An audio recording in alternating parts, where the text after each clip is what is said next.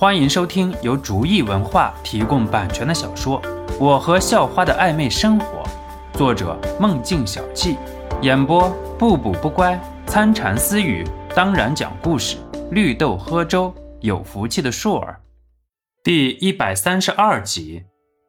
见到催眠图，肖诺知道没自己什么事情了。有催眠图，这些事情都能办了。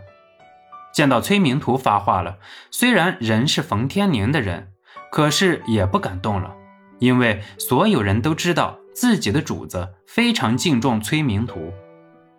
哦，是崔大哥啊！虽然不清楚崔大哥今天有什么事情，不过先等我教训了这个小兔崽子，一会儿咱俩再叙旧。冯天宁说道。哈哈，那就不必了。本人今天来呢，就是给肖大少说个情来的，还希望冯老总给个方便。崔明图乐呵呵地说道，依然一副和事佬的样子。不可能！虽然不清楚为什么崔大哥要叫这个小子肖大少，可是他把我儿子打成了这样，我忍受不了。有事一会儿再说。冯天宁虽然靠着崔明图的销售渠道。不过也不是说离开了崔明图就没法生存了，还有张泽天也可以合作的。哈哈，那你觉得，如果是连陈老大都这样叫的话，你还有什么想法吗？崔明图依旧是不急不慢的说道：“是神向阳。”冯天宁很是疑惑的说道：“是啊，我也是偶然间知道的。”崔明图说道。不知道冯老总现在还有继续的想法吗？此时的冯天宁面目狰狞，一脸要吃人的样子。自己的儿子的一边脸被人家打得像个猪头，而自己这个做老子的却没有办法。也许冯天宁的生意离开了崔明图还能勉强支撑，可是惹恼了陈向阳，那可就不仅是生意了，连自己的身家性命都是堪忧的。经过了激烈的思想斗争，冯天宁狰狞的面目开始很不情愿地舒缓开来。人活一口气，树活一张皮，那是能活下去的基础上。如果真的威胁到生命了，脸面这种东西已经一文不值了。哈哈哈哈哈！那就谢谢冯老总成全了。我相信陈老大知道了冯老总这个选择，也会很开心的。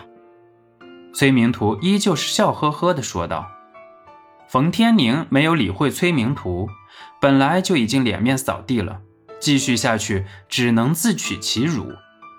冯天宁现在只想带着冯华飞去医院诊治。就在冯天宁要去扶冯华飞的时候，肖诺也是径直走到了冯华飞的身边。不过，肖诺的动作却被冯天宁阻隔了下来。小兔崽子！”你别以为有了崔明图帮你说话，还有陈向阳帮你说话，你就可以继续猖狂了。大不了鱼死网破了。冯天宁咆哮道。在冯天宁眼里，肖诺这是不给活路了。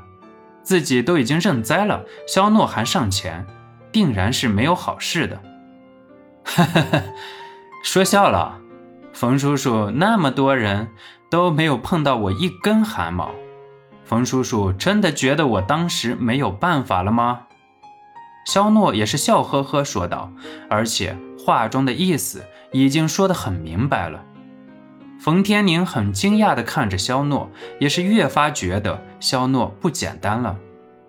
不过接下来的事情让冯天宁更是无法解释了。只见肖诺只是把手放在冯华飞已经肿胀的脸颊旁边，然后那已经肿得像是馒头一样的脸，竟然以一种肉眼可见的速度消肿着。冯天宁竟然一时没有词语去形容自己看到的场景。这种事情，冯天宁长了这么大了，还是第一次见到。冯华飞也感受到了脸上的一丝舒爽的凉意，刚才还是火辣辣的疼。现在竟然舒服至极。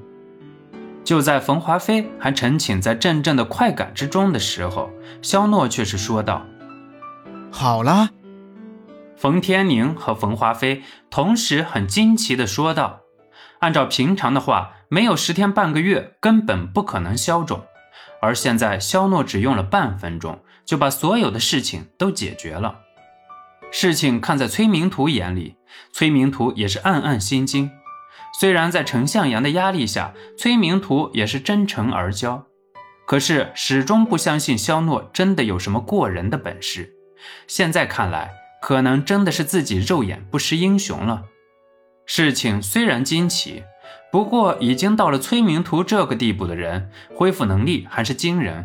崔明图只是惊奇一下，便缓缓说道：“既然现在华妃的颜面也被治疗好了，那就化干戈为玉帛，不知怎样？那就听了崔大哥的吧。”冯天宁倒是很真诚地说道：“人在江湖飘，冯天宁知道为人处事的道理。”哈哈哈哈哈！好，有君子气度。今天中午我做东，大家一起。”崔明图说道。有了崔明图发话，冯天宁拉起了冯华飞，就走上前去和崔明图谈生意上的事情了。要被人再尊重，首先要自己强大才好。而冯华飞却是从眼神里显出一丝阴翳来，这一切被肖诺看在眼里，也只能暗暗皱眉。毕竟从明面上，现在冯华飞和冯天宁已经臣服，自己不好出手，只能以不变应万变，等着冯华飞下一次出招了。本集播讲完毕，感谢您的收听，喜欢请点击订阅加关注。下集更精彩。